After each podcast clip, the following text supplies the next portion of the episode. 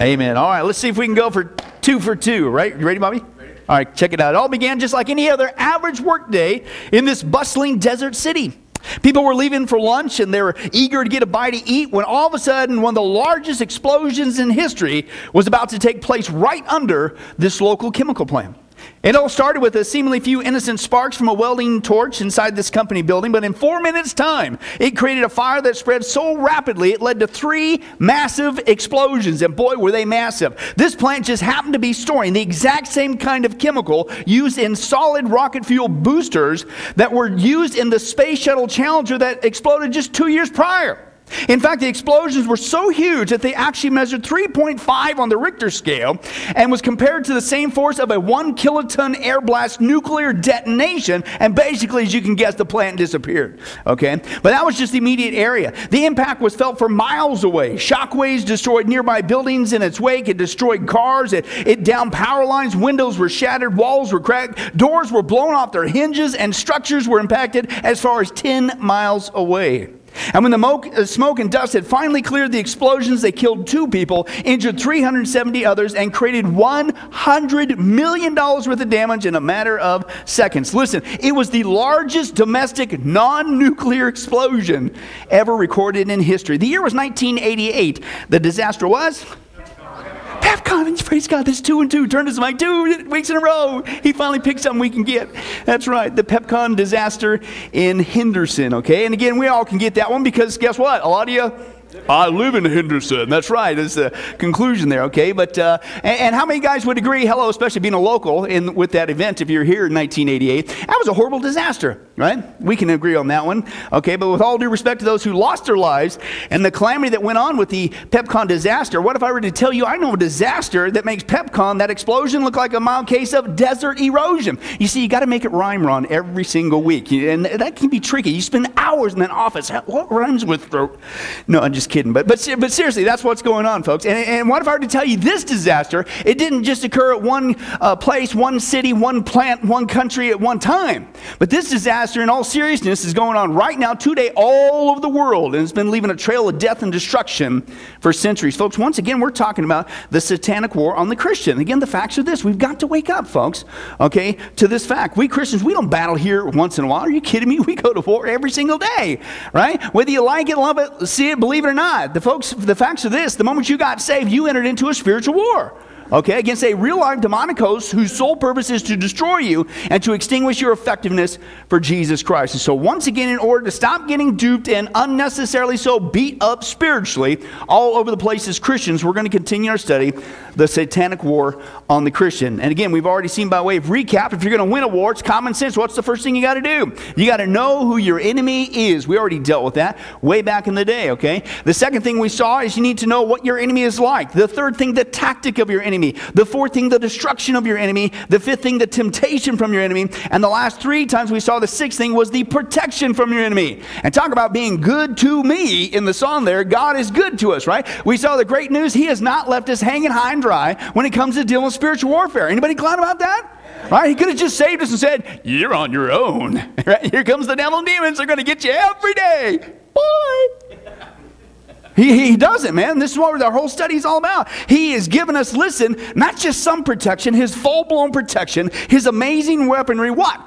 To stand our ground and to be victorious in how many situations? all situations, every single time, spiritual warfare, if, there's the caveat, you just do what he says to do, right? So we've been tearing apart this armor, this aspect, Ephesians 6, and the first thing we saw about, it's designed for war. Hello, okay? And then the last two times we saw that it's designed for victory, okay? It's not, it, it's not my armor we saw. It's not your armor. It's not armor you go buy at the shop, okay? Made of plastic and it's going to fall apart. It's what? It's whose armor? It's God's armor. So logically, biblically, contextually, what does that mean? Does God ever lose a battle? Does he ever lose a fight? Can he lose a battle? Can he lose a fight? No, he's God. This is whose armor? God's armor. So therefore, once again, you just do what he says. You put this stuff on. You cannot lose if you just do what he says. Okay, so we said it's clearly divine for victory. Now we saw that three different ways. We saw the need for victory right there in verse 12. Remember that? It told us the problem. Guess what? Not all of our battles are against what? Flesh and blood. It's not just physical, what you go through in life. Sometimes it's what? It's spiritual. Against who? Against principalities and powers we saw before. Against a real life demonic host. That's the, the bad news, the concerning news, okay? But we saw, praise God, God gives us a solution for victory, right? Right? Right before verse 12 that mentions the, the battle that we're in, right? In verse 10, 11, and then below it, 13, sandwiched in between, God gives us, what do you do? He says two things. How many things? Two things. How, what are you going to, every day when you experience spiritual warfare, what do you do? You stand strong in God's mighty power and put on the full armor of God. That is it. Right? Now, that led to what we saw last time, and that was the mistake for victory. And instead of just doing the two things that God says to do, there's people out there in these so called deliverance ministries, and they come up with all their man made techniques that not only don't work, but frankly, honestly, I think oftentimes invites even more trouble. Okay, not to mention it's a horrible witness to the loss. You guys remember that news broadcast for those people that supposed, with all due respect, Deliverance Ministry Church, and every day at the end of their, every Sunday at the end of their service, they were supposedly barfing up demons in their bed and coughing. Even the lost looks at that and goes, "Come on, are you serious?" So not only doesn't work, it's a bad witness. Don't make the same mistake uh, as those so-called deliverance ministries. Okay, but now that leads us to the next practical step okay, in our study on the armor of God, right? And we saw God says, What do you do? How many things? Not 25. Remember that big giant list right, from last time? Not 25, right? Just two things. You stand in God's mighty power and you put on the full armor of God. Now, we saw, well, that's Christianese, right? We get up and says, Hey, Ryan, are you standing in God's mighty power? Have you put on the armor of God? What's he going to say? Yeah, Pastor Billy. Yeah, right? But if I were to say, let's break it down practically, what does that mean? Oftentimes as Christians go, I don't know, but I'm doing it. Well, you don't know what it is. How can you say you're doing it, right? It's one of those games that we play as Christians, right? It's Christianese. Stand in God's mighty power. Put on the armor of God. You betcha. Right? That's what we do. So I want, that's why I want to take the time. What in the world's really going on here so we can do it? Why? Why do we do this? Because God says, you do what I say, you'll what? Experience victory. That's what I want. Don't you want it?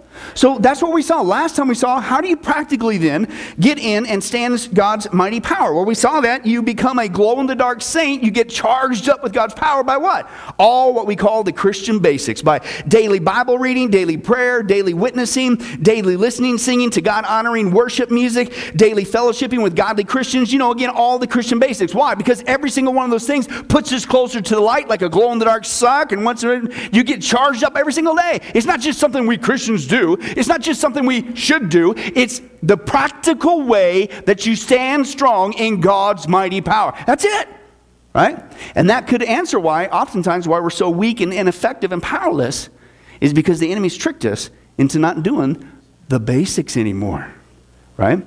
Okay, now that, that's how you do that. But the, the second part there, that was part one. The second one we saw is what? You don't just stand strong in God's mighty power. What do you do? What's the second step? Put on the full armor of God. And so, again, that's my question. How do you do that? What is this armor and what does it mean to put it on? Does anybody else want to know? Praise God, all three of you.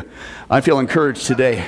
But, uh, okay. But hey, don't take my word for it. Let's go figure out what is God saying here? What does he mean so we can get this right? Why?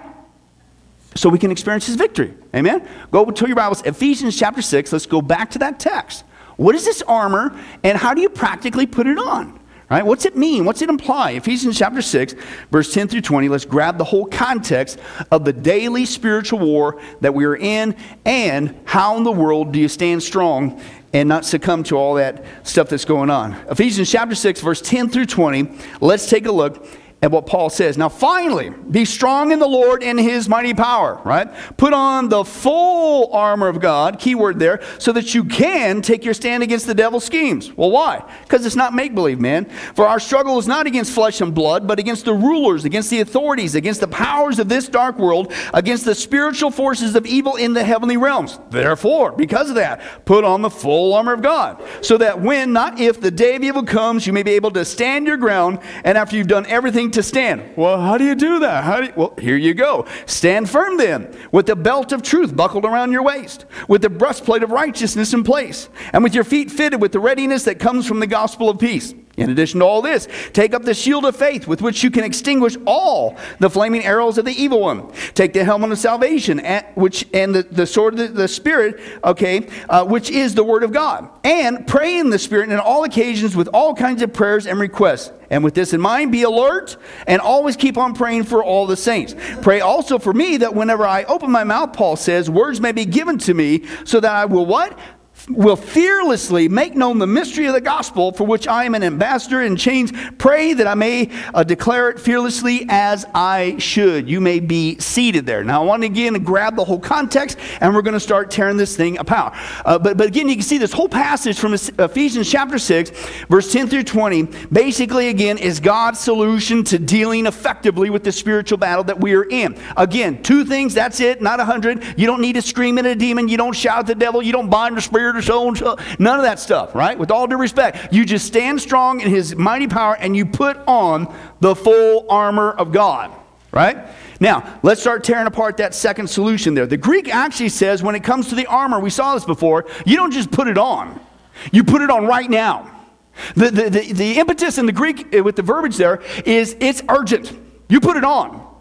Okay? And it's a once and for all decision. It's you're totally committed. I've got it on and I will never ever ever ever take it off. This is now the way I live. I put the armor on, I keep it on. Now, remember we saw last time the power when you stand, the first part of the two part solution, the power standing firm and standing in God's mighty power was something that we in the Greek are to be constantly strengthened in day in, day out, right? We constantly read the Bible. We constantly have godly fellowship. We constantly pray. We constantly, why? Because you're constantly being charged. Why? Because we are constantly in a battle that is trying to draw the power of God away from us. And just like a battery, it doesn't take long to run out of charge, right? So you're constantly being charged up. But the armor is a once and for all decision. The urgency is now. You better take this serious. Don't delay. This is serious. Why? Because we are in a daily battle. Remember what the word there struggle went? Our struggle is not just against flesh and blood. What was the struggle? The struggle there was a wrestling term. It literally was a term, it was a hand to hand combat. Every single day we're just, ah. And what was the goal that, of the word that was used there? It's a hand to hand comment with the goal of putting your foot on somebody's neck long enough, and then they would give the order to die. That's the word, serious word that Paul uses when it comes to the struggle that we're in. It is a daily struggle we're in. We don't just need God's power. Okay, during that struggle, we need, listen, his supernatural military equipment. And that's basically what it is, okay? It's God's heavenly two bang punch of dealing with spiritual warfare, okay? So now, that's what he says. You put this armor on, every last piece of it, you put it on now. We're serious about it. And then he wants to make sure you understand what that armor is, every last piece. And so that's what we're going to do. We're going to start tearing it apart piece by piece. How do we experience this victory? Let's just do what God says to do. And that brings us to the third thing we see about this armor it's designed to wear. And I got to bring this up because you would think it'd be common sense. This is designed to wear, right? The equipment from God, this armor, is not something that we look at. It's not something we stick at the wall. It's not something we stick next to the plaque. It's not, it's not something we stick next to that family Bible that's eight feet long, 900 pounds, on the coffee table, so that when people come by, they're impressed at our spirituality. Look, there's armor of God on the wall. I am a mighty Christian. No, it's not that. It's not something that you know we do at the cross. Makes you wonder, do we even understand what we got around our neck? We, like a, it's not some Christian religious symbol. The armor is not something we look at. The armor is not something we stick on the wall. The armor is not something that we stare at to collect dust. It is designed to wear. When the military gives you a uniform, they hand it to you as a private. The very next step is this. Ah, well, maybe one of these days I'll put it on. Right? Now I'll wear this piece. I don't like those pants. Could you got another pair? Those just really clash with my socks. Are you kidding me? When the military gives you a uniform, and certainly when the military gives you your battle gear, it's expected to what? to wear. It's the same thing that's going on here, okay? God says you put this on. It's designed to wear. It's not designed to look at or stick in the shelf or I'll get around to it. No. In fact, he not only says put it on, he says there, put the full armor of God. It says it more than once there for emphasis, right? In fact, literally in the Greek it says, put on the complete armor of God. And again, you would think that would be common sense, but listen, this means every single piece. I need every bit of this. I can't have one of these pieces not on me at all times. If I'm going to experience that victory, I need all of God's armor. I need all the battle gear He gives me. I need to put it on. I need to put it on now. Right? Just like in the service, they give it to you for a purpose. You're to wear it. It's not there to make you look cool, it's there to protect you. Right? It's there to help you. So put it on, okay? So, that emphasis said, let's see every single piece that God says you put this on, you put it on now. You leave it on, you need every last piece. So let's see what those pieces are. Now, the first piece he says, you better put it on, you better put it on now, you better leave it on. And you better take this serious, and you better do it now. And that is the belt of truth right? The belt of truth. Let's go back to that first piece of supernatural military uh, uniform, combat gear, if you will, from God. Here's what he says Ephesians chapter 6. Oh, if only I knew how to stand firm. I just don't know what. Stand firm then. Here's how you do it. He starts to tell you with the what? The belt of truth hanging on your wall to impress your Christian friends. No, the belt of truth to what? To be buckled around your waist. Okay? This is basically God's first piece of supernatural military equipment that He gives us to effectively struggle and to stand our ground and experience the victory He's already given to us.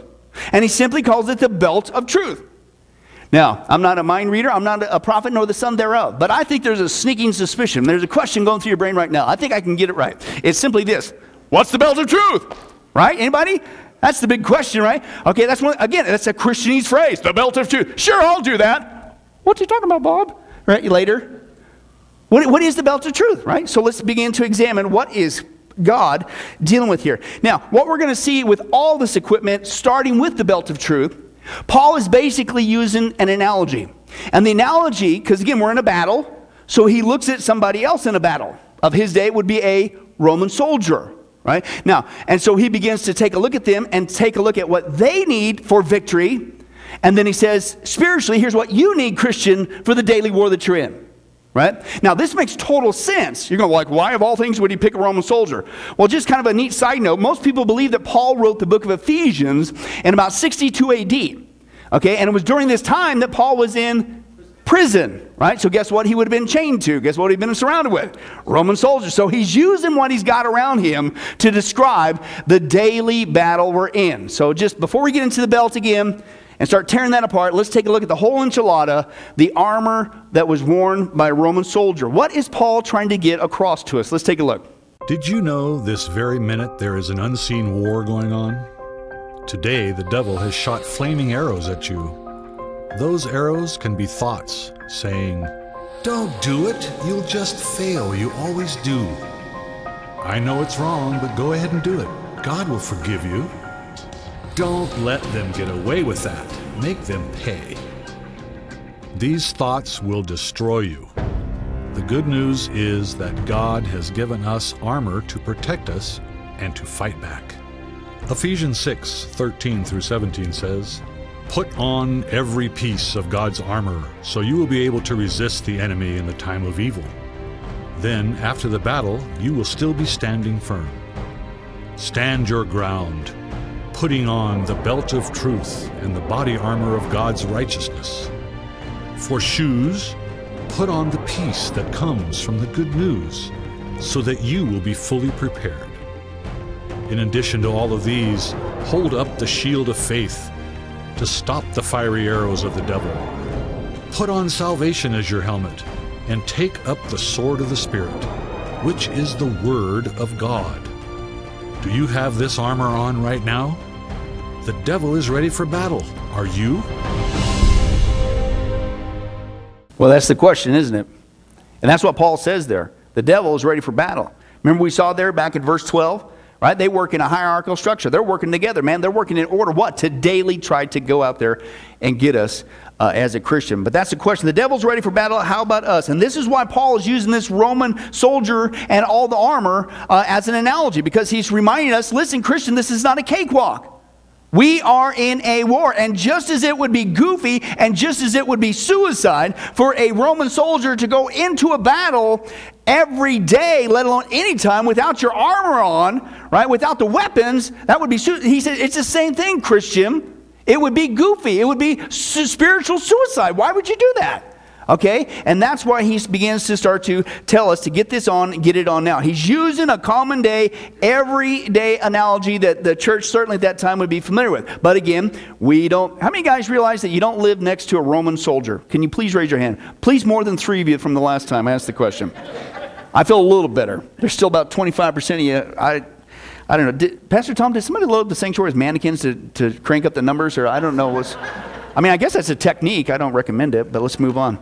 Uh, but it, we, we don't live around Roman soldiers, right? So we, the church at that time, knew exactly what Paul was talking about. Oh, wow, what a brilliant analogy under the inspiration of the Holy Spirit. But us, we don't, we don't know. So we're going to take a look at that soldier's uniform, the weaponry. Now, I got to say this too. This is a, it's a real weapon uh, there's real weapons. There's, it's a real uniform that was really worn by Roman soldiers.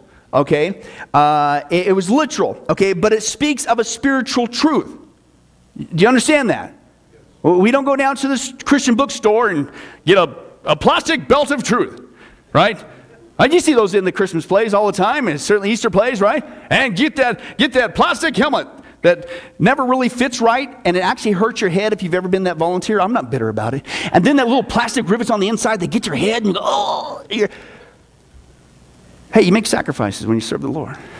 But it's not, it's not that, okay? It is, it spoke of a literal armor, a li- literal uniform, uh, a literal gear, okay? But it speaks of a spiritual truth today. But that doesn't mean that there's something literal that you and I don't need to take away from that, okay? The armor is symbolic of a spiritual, literal weapon, a literal truth, literally a mindset that we need to adorn literally every day, okay, of our spiritual warfare uniform. Okay? Now, sometimes the, we have to use common sense biblical interpretation rules to understand what is this meaning right? But sometimes God fills in the blank for us, right? And I'll just give you one, uh, get, a, get a little ahead of myself here, example. Ephesians 6 17 says, You take the helmet of salvation and the sword of the Spirit. if only I knew.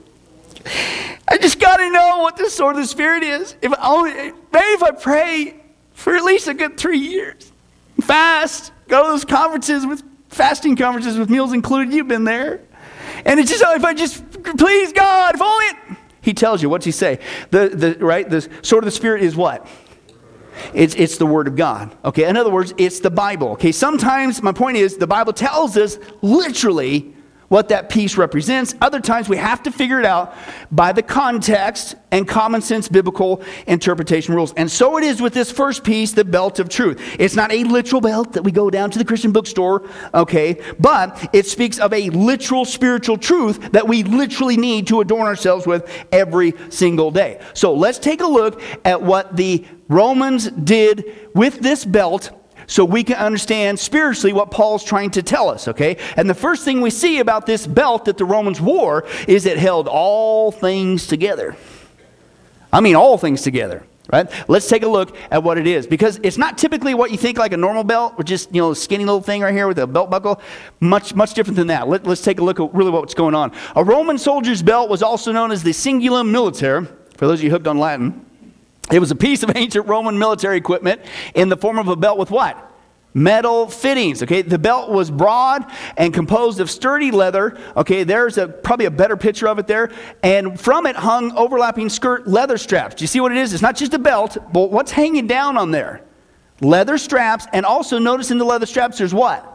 There's holes in it. They're meant to attach stuff with, okay? It's like an apron, it's got decorative rivets on it. It was worn with the tunic, the outer garment, kind of like a big flowing robe, right? Okay? It was worn with that at all times, and it formed the central piece to the soldier's armor. You can lose some things, but don't lose your belt. Why? Because the belt held up the rest of the equipment securely in place. From the belt hung specialized hooks and holders on which they secured the scabbard that contained the dagger, the pugio. Uh, the, the quiver uh, hung there, which, which held the lances. Uh, an apparatus on which to rest the large battle shield. We'll get to that next time, Lord willing. Also on the belt were clips with which to hold the, the breastplate, is what we'll get to next time. And in the proper place, and uh, even your supplies of food, bread, oil, and water, were all attached to this belt. Do you understand it? This is what is going on here with this belt. It's not just like a normal we'd say belt with a big old on cowboy buckle, right? It's not that. It, yeah, it's kind of big and it's broad, but what's hanging down from this thing? These straps with these clips on it and these holes to clip things into place. This basically, to use a vernacular, it's like you go, it's like a multi-purpose tool belt. You see what's going on here? Right? You go to Home Depot and you want to feel like you're a really manly construction worker. oh no, you don't just wear a belt. What do you get? You get that belt that costs $5,322. And it's got a place for your cell phone. It's got a place for the hammer. It's got a place for the, the, the tape measure. It's got a place for your lunchbox. It's got a place for everything. It's got a place for the power drill. It's got a place for all the, and you're walking around like this because it's 500 pounds now. But hey, you're looking cool. Look at that guy. He's a construction worker, right? It's one of those belts, right? And that's really what was going on here. This thing wasn't just a belt; it hung all kinds of stuff, right? And and what it and, and not just stuff. It was stuff that you specifically needed in the midst of a battle. It, it wasn't just designed to carry things; it held everything together that you needed to fight.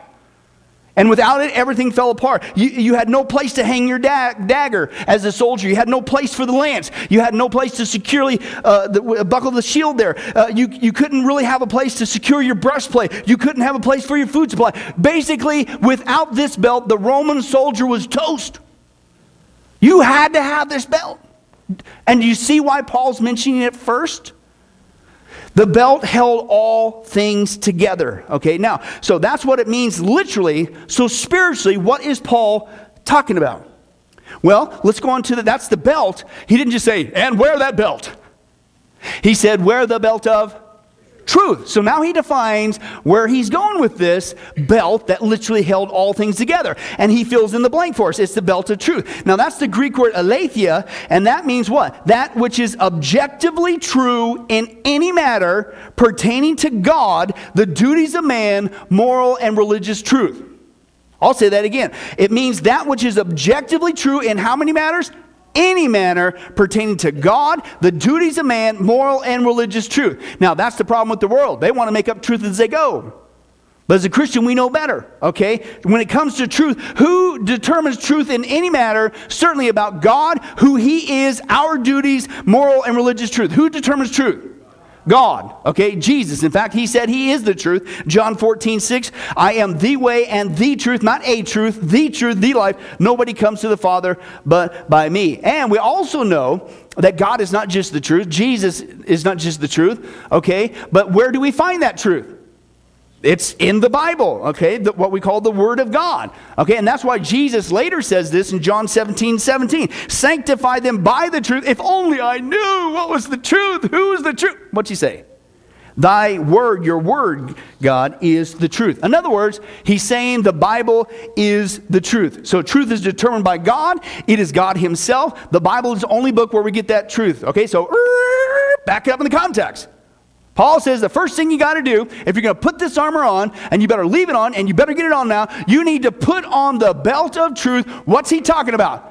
You need to put on every single day. You better put it on now. You better take this series, and it holds all things together. It's called the. Right here. We just translated what he's talking about confidently, in common sense, understandable terms. Paul says, Christian, every day in the spiritual battle, here it is. Get the truth on. Get the Bible on. Right? How many of you guys seen Aaron Rodgers? How many of you guys a Green Bay fan? How many of you guys not? Dude, we'll pray for you. Right? So one thing that Aaron Rodgers does, what's he do when he makes a touchdown? Discount double check. right? That thing, right? And this is what Paul's saying, right? Every day when you get up, don't do the discount double check, do the God's word double check. Get the Bible around you. Right? That's what he's saying here. Every single day, Christian, you better get the truth on. Okay? That's about as common sense as I can get it. And you're thinking, well, why? Because again, God's word. What was the purpose of the belt? That belt wasn't just something, it what? It holds everything together. The belt kept the Roman soldier and all his equipment from falling apart. And we need the word of God for that. Right? That's all he's saying. It's common sense. Okay? One guy puts it this way To be clothed with God's truth simply means that we are to be sincerely committed to the truth now, every single day. In other words, I am totally sold out to who God is. I'm sold out to what God has done. I'm sold out to what God has said. I'm yielded to Him. It is the truth. It's His truth. He is the truth. And I'm completely surrounded and surrendered about what He says about life. And you say, well, what's this got to do with spiritual warfare? He says, listen. Do you not realize this? Christian, every day we live in a dark, deceptive, lying world.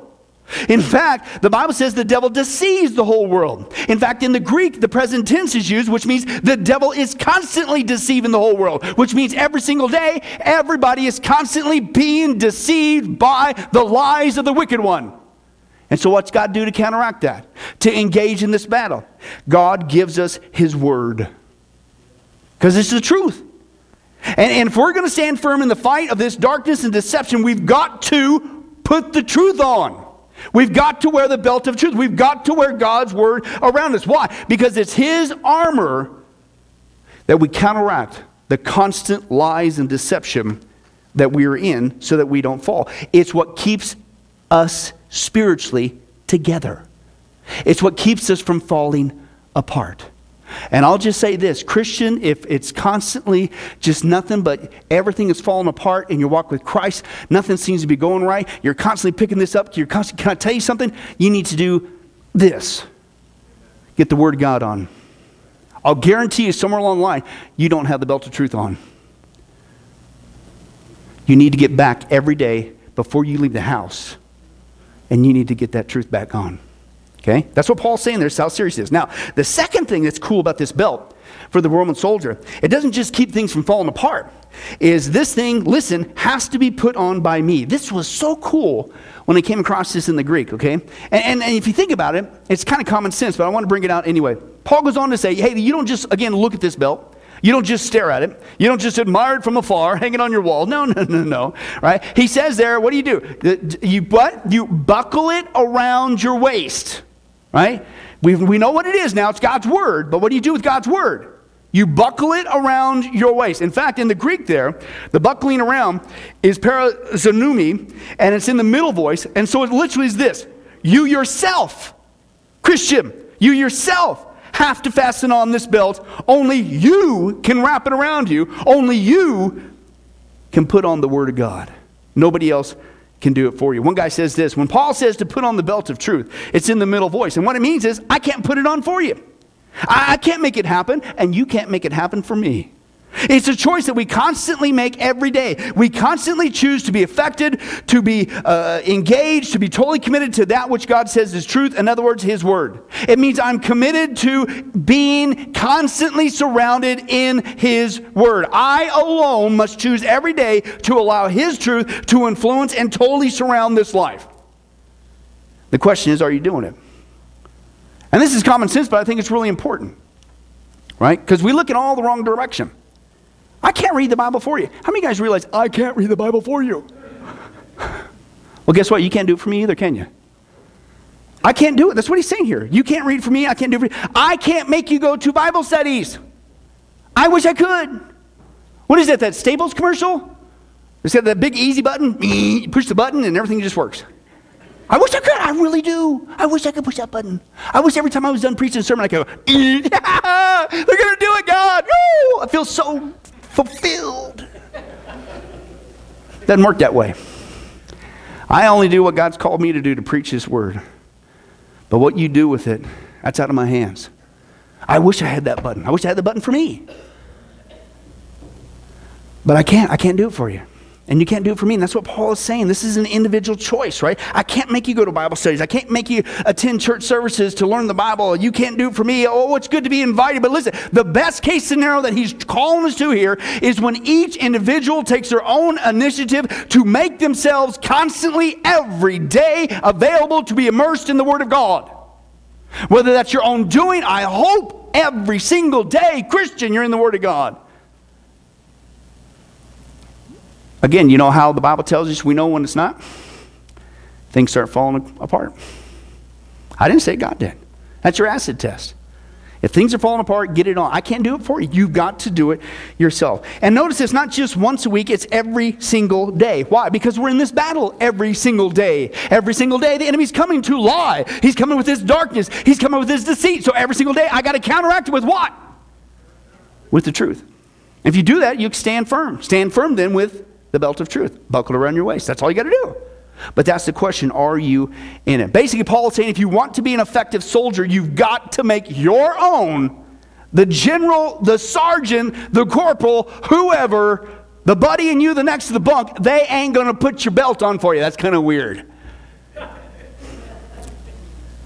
And it's the same thing spiritually. You got to do it yourself, okay? Now, it's common sense, but I'm telling you, sometimes we do the blame game. I can't, no, it's you. You didn't do it. And you got nobody but yourself to blame. The third thing we see about this belt is it indicates seriousness and, and, and dare I say, support. This is cool. Okay? Now, some of your translations there, uh, it may not say buckling around. You take the belt of truth and buckle it around your waist. Some of them might use this phrase there, uh, having your loins girt about with the truth, or girding your loins with the truth. Okay? Now, I don't have time to get into that real deep, but when you take a look at that phrase, girding the loins, or just girding, right? Uh, uh, Peter even used it, girding the loins of your mind. Right? Basically, when you take a look at that phrase when it occurs, it talks about seriousness. Seriously alert. But I'm serious. Even talks about John the Baptist, that he had this uh, leathern belt girt around him. Right? Now, nobody's more serious than John. John's a serious dude on a serious mission, preaching a serious word, eating serious health food, right? Or something with those grasshoppers and honey and stuff, right? But he's a serious guy. Right? And Peter again says the same thing. Gird up your minds. Be serious. That's what he's talking about. It's serious, but it also means, listen, it also means a support. Right? Because that, that word there, loins, is literally, it means hip. It's the Greek word osphus, and it, it, it's not just the loin area, it's not just the waist. It was re- literally referred to an area basically with your rib cage up here and down to your thighs. So it covered up this whole mid section here. Now, the loins are, the reproductive parts are in that area, yes. The waist is in that area, yes. But it basically was talking about this area here and, and the lower back right? The lower back area for that. And so that's what was going on uh, with this belt. The girding of the loins not only signified that a person was serious, but it means, listen, they had their support belt in place. Did you catch it? Anybody ever have back problems? And you say, man, I should have worn my. That's what's going on here. One guy puts it this way. He says, I don't know if you noticed this or not, you young whippersnappers. Maybe you're not old enough yet, but your lower back is what helps you to stand. Can anybody confer? yeah, right? And if you have trouble in your lower back, you're going to start bending and bowing, falling over and stuff, right? He said, Years ago, I bought this little car to save on gas. And, uh, and one time I came to the church facility and I got out of that car. And when I did, I swung my body the wrong way and something went wrong. And it went wrong in my lower back. And I actually fell on my hands and knees. I could not get up, I could not stand. Something happened to my lower back and it brought me down. He says, Now the word here, loins, refers to that area of the back. And Paul is identifying a Roman soldier who wore not just a belt, but this belt was a big white belt. And it not only carried their weapons on it, it also protected their abdomen and also supported their lower back. You see, when they went into combat, it was hand to hand combat. And they were constantly digging in. They were standing up. They were digging in. They were standing up, digging in, right? And he says, so they needed something to gird them, support them, strengthen them with that belt. And that's what it did. And this is what Paul says listen, we are in a dark world. We live in a deceiving world. When we get up on Monday morning and we walk out to face it, you need God's support belt to strengthen your back. Because guess what you're going to be doing all day, Christian? Mm, paring, mm, down, mm, right? And so God's word is used for that. It's to support our back so we can Stand. And what's the whole theme of this armor? Stand. Right? And he goes on, he says, So how do you know when people don't have God's support belt on? How do you know when they're not in the Word? He says, Simple. He said, Just examine their attitude, examine their behavior, examine their moods, what they're going through. Examine how they now all of a sudden have a critical spirit. They got a sarcastic attitude. He says, Where's that coming from? It's not by chance. He says, The way you think right now is determined by some standard in your life. And if that standard is not God's truth, you've already lost the battle. You've been led astray and you don't even know it. And this is what Paul is saying. This is urgent. The Word of God has to be in your life. No wonder you've grown weak in the back spiritually as a Christian. No wonder you're starting to cower down. No wonder you're constantly knocked down. Only the truth of God can gird up your loins so you can stand against the wiles of the devil. And listen, and if you don't do it, remember, I can't do it for you. And you can't do it for me. And if you don't do that, it's your fault. Nobody can do it for you. Right? Right? So anyway, so if, if anyway, anyway, that's kind of a, uh, an acid test for Christians. I mean, how many, how many, how many Christians do you know that um, we all have hard times, and there's times when we get fumbled and bumbled down, myself included. But the trajectory of their life is not just a string of spiritual victories, it's just constant spiritual backaches. You know why? Because they don't have the Word of God on. They don't have the belt of truth on. They don't get into God's Word. I mean, no wonder they're lumping around. No wonder they're limping around spiritually in pain all the time. They don't have God's truth cinched around them, supporting them so they can stand in the day of evil. And so, what do you do? You've got to get serious. About what? Break it down. Get serious, Christian, about God's truth. Get serious about getting into the Bible every single day. I can't do it for you. You can't do it for me. You've got to put the belt of truth back on every single day of your own initiative if you're going to stand and experience God's victory. So I want to start a little fun thing, if we remember this. Hopefully, it doesn't lead to division. It's meant to encourage. If you see a Christian, and all of a sudden they're just real critical. If you see a Christian man, all of a sudden they're talking, kind of acting worldly.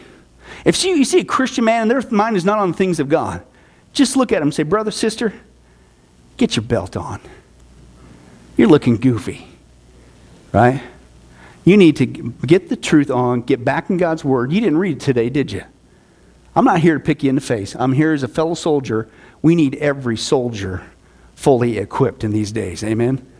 get the truth on. That's the acid test. That's what he's saying. Now, that also leads us to the fourth thing about the belt, and it indicates readiness. Okay, this is cool. Girding up the loins also meant not just you were serious and you had your support system in place, it meant, man, you are ready, right?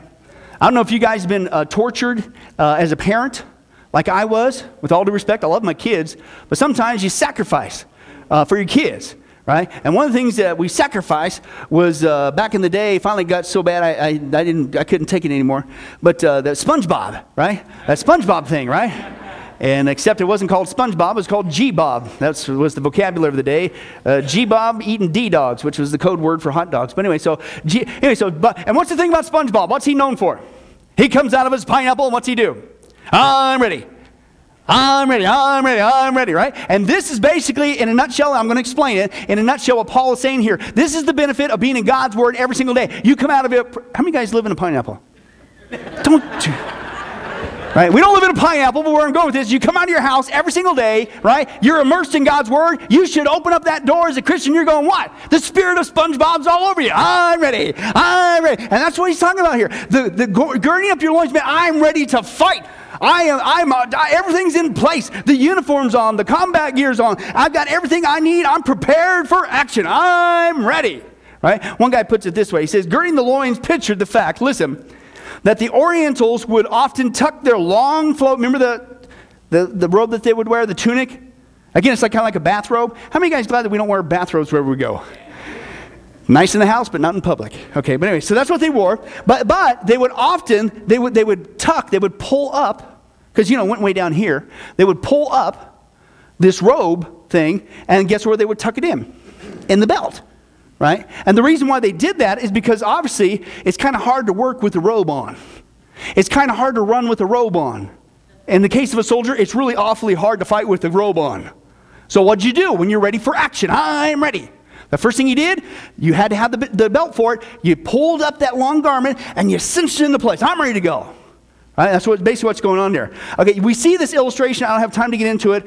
Uh, uh, Exodus 12. Exodus 12, 11. This is when Moses, right? Uh, in Exodus, where Moses records God's instructions to Israel on the night of the Passover. And he's telling me, you got to be ready. Exodus 12, 11 now. You shall eat it in this manner with your loins girded, okay? Uh, your sandals on your feet, the staff in your hand, and you shall eat it in haste. It is the Lord's Passover. Basically, he's a call to action. So, guys, it's coming. It's going to come fast. And here's what you got to do. You need to be ready. You need to, don't wait for the horn. Don't wait for the signal. Don't wait for the alarm. Get them up now. Gird up your loins. Pull up that robe. Get it ready for action. Do you get it? This phrase meant you were ready for action. Thus, the girded one would be enabled to move unimpeded and be less likely to be hindered or tripped when traveling or in battle. Do you see what's going on there? And again, so if you're going to cinch it up so you don't fall over, fall on your face, and just have something always blocking your moves, you had to have the belt on. Now, this is what he meant in with the soldier. The soldiers did the same thing. They wore that, they wore that long tunic. Now, two things real quick. In that culture, that's what the, you know, you, you cinch it up and, and you're ready to go. Nothing's blocking your feet for movement and things that nature. Conversely, in that culture, when a Roman soldier would slacken his belt, it meant two things. Listen to this, this is cool. One, that meant the soldier was going off duty. Right? You're going off duty. Oh, it's time to relax. That's why, back to Peter, he says, There is no time to relax. You gird up your mind for action. You put this belt on, you put it on, and you leave it on. Why? Because there is never a day off as a Christian. And how many Christians do we know that act like it's a day off? How many Christians do we know they've got the belt off or the belt loosened once in a while, maybe when I get around to it, mentality with the Word of God, and basically you're going AWOL. And then you wonder why things are falling apart and things ain't going right. There is no day off.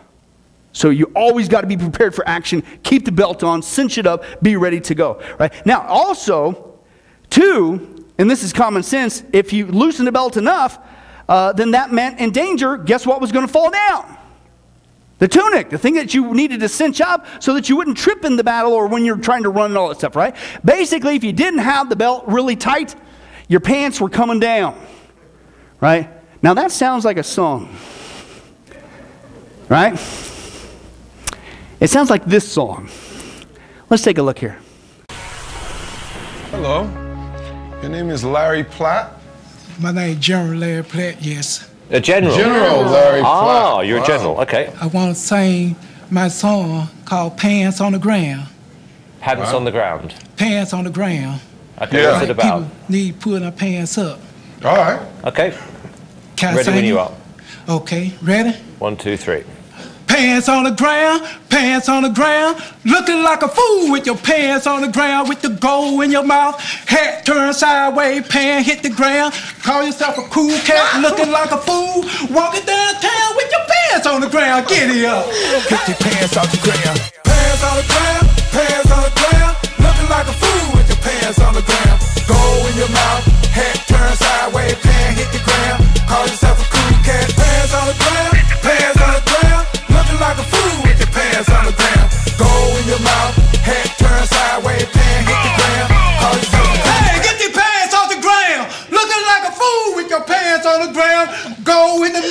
Okay. Head turned Okay. sideways, pants hit the ground. Call yourself Thank a cool cat. Looking like a fool. Walk, talking with your pants on the ground. Boom. Whoa. Pants on the ground.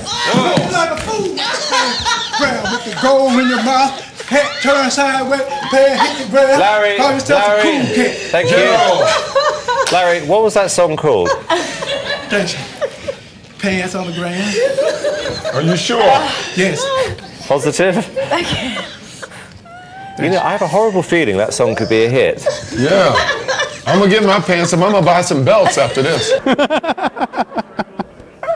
How many guys remember that song? And it was a hit, man. You gotta be kidding me. Now, now, why did that guy in there, man? I'm gonna buy some belts after this. Because it's common sense, right? You would look like a fool with your pants on the ground, right? And I'm telling you, folks, that popped through my head when I'm going through this in the Greek here. I'm going, man, this is exactly it. But here's the irony. Listen to this. This is what Paul is saying. With the belt of truth, with okay, you need to daily buckle it around your waist. You need to gird your loins with it, right? Okay, now listen, Christian, every single day, whether you realize or not, when you get into God's word every single day, guess what? You've got it around. Things are best case scenario. Your pants are up. How many times do we look at like folks with all due respect?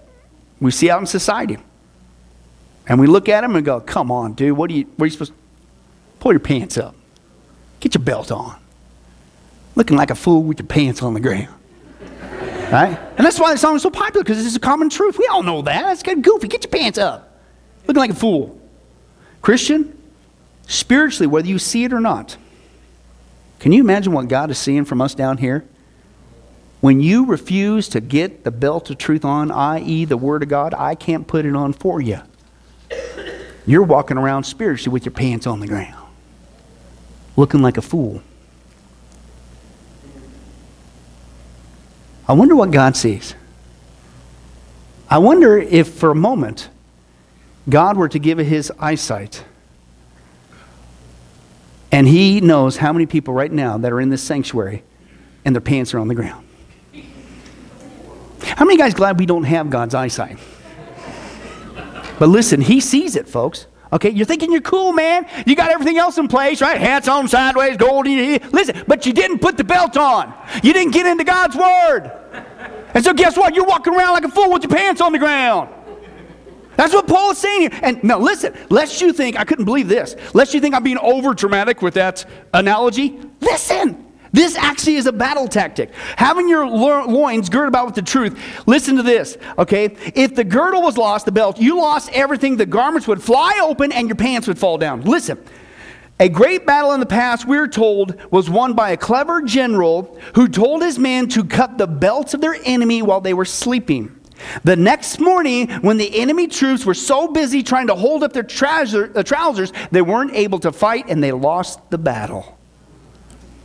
We are told to be girded with God's truth in the face of the enemy. Truth is what holds everything together. God's truth, it's His word. We need our loins girt about with His truth every single day. We need to know God's word. Unfortunately, most folks are standing there about to lose their spiritual garments. Let me translate it. It means, guess what? Most folks are looking like a spiritual fool with your pants on the ground. Because you never get into God's word.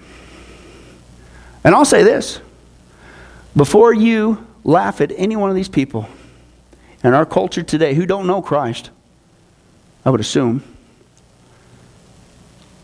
before you even think anything, number one, pray for them. Don't make fun of them. Pray for them. They don't know Christ. Number two, may that be your visual reminder. Do something profitable with that encounter.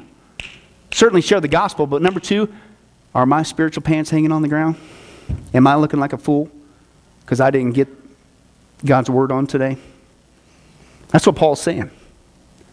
Don't do that. That would be absolutely foolish. And the fifth thing is basically the belt indicated victories, okay? Let's go one more time into the customs and mannerisms. What, what is Paul talking about there? The Roman soldier's belt was also worn as a badge of honor.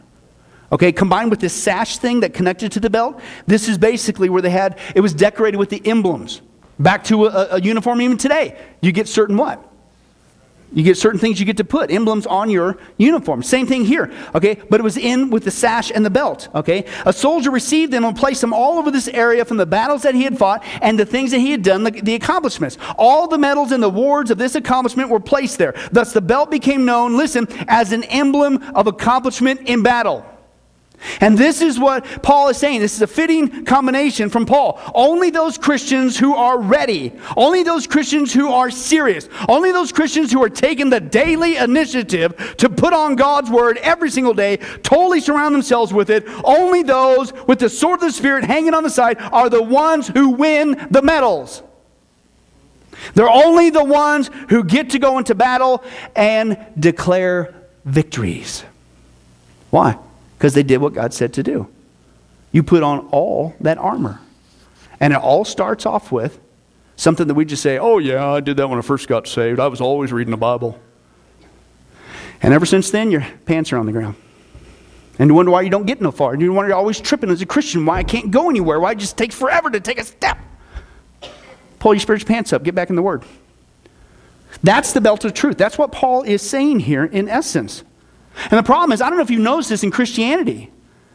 It's like, again, the belt, man, this hung of victories. This is what God says. If you just do what He says to do, you're going to have victory, victory, victory, victory, victory. You're going to have so many victorious stories. Why? Just to boast? No. To encourage the fellow soldiers around you. You can make it. I've been right where you're at, but let me tell you about this experience. And you look at that victory, right? But what do we have today? Most of us, we don't have victories. We either got no victories or victories from long ago. And typically, long ago means when I first got saved, when I had my pants up. Right? That's really what it is. We need to get the belt of truth on so that we can get what God has given us constant daily victories, not just for our own benefit, but to benefit the people around us. I don't know about you, but I'm, I'm not interested in this muddling around Christianity. I'm sick of that. One guy had a phrase way back in the day when I first got saved. He called it flesh management. That's all we're doing. Just managing your flesh there and just all this. And, but where's the victory? I want the victory. Christ has given me the victory. That's what I want. I don't want this leftover stuff. I don't want to just, oh, I just, I know, nobody. Hey, you're a mess. I'm a mess. We're all a mess. I, I want the victory. And I'm not making this up. This is what God says we can have. I want it. Don't you want it? And then you can share that with other people. Listen, brother, listen, sister, I know where you're at. I got, I got hit with that one too. Let me tell you what Christ did for me. Let me show you the victory. Do we have any victories? Do we have anything on our belt? Or your pants hanging on the ground? Because you can't even do something as simple as every day you get up, like when you first got saved, when you had victories, and nobody made you do it. I put the belt on. I'm ready to go. I'm ready. I'm ready. Basically, don't be like this soldier. Here's what's going on every single day as we get ready to close.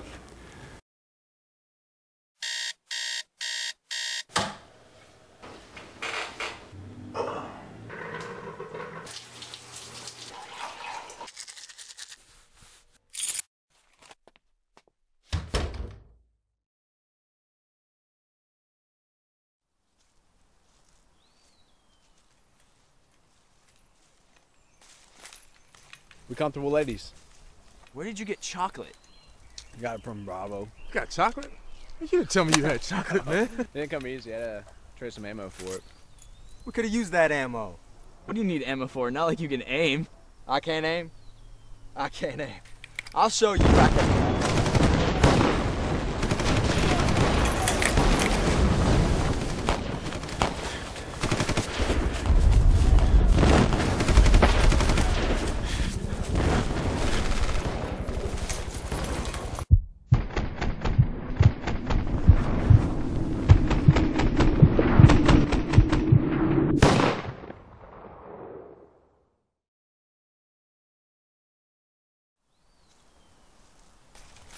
We comfortable ladies. We could have used that ammo. What do you need ammo for? Not like you can aim. I can't aim. I can't aim. I'll show you.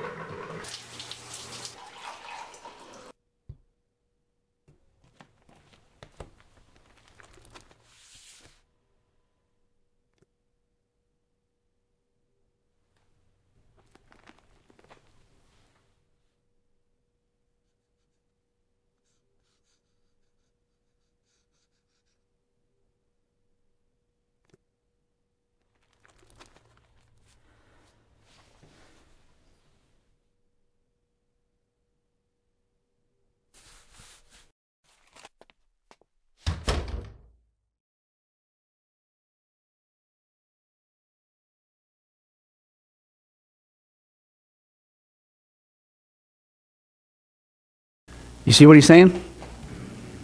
That's what he's talking about. We don't put on a literal armor, but it literally has a literal spiritual meaning. Just as it would be foolish in the midst of a battle to run and take off without no armor, no combat gear, no weapons, nothing. Are you tired of getting shot in the back, Christian? Spiritually? Every single day? You know what God says? Get the armor on. All of it. Stand firm in his mighty power. Put on the full armor God, and you can extinguish all the evil arrows of the evil one. You can stand strong. And it starts with the belt of truth.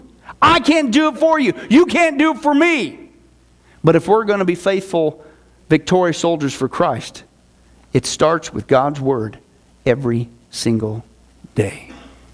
How bad do you want victory?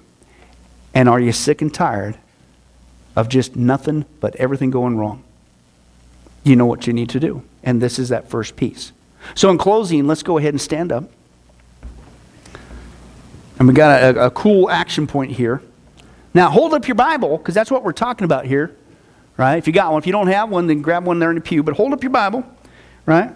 And turn to somebody and let's encourage each other in Christ today as we leave, right? Basically, hold your Bible, look to the person next to you. It involves turning your head, praise God, okay? And say, hey, get the belt of truth on. The Bible. You're looking like a fool with your pants on the ground. Pull them up. All right, you may be seated.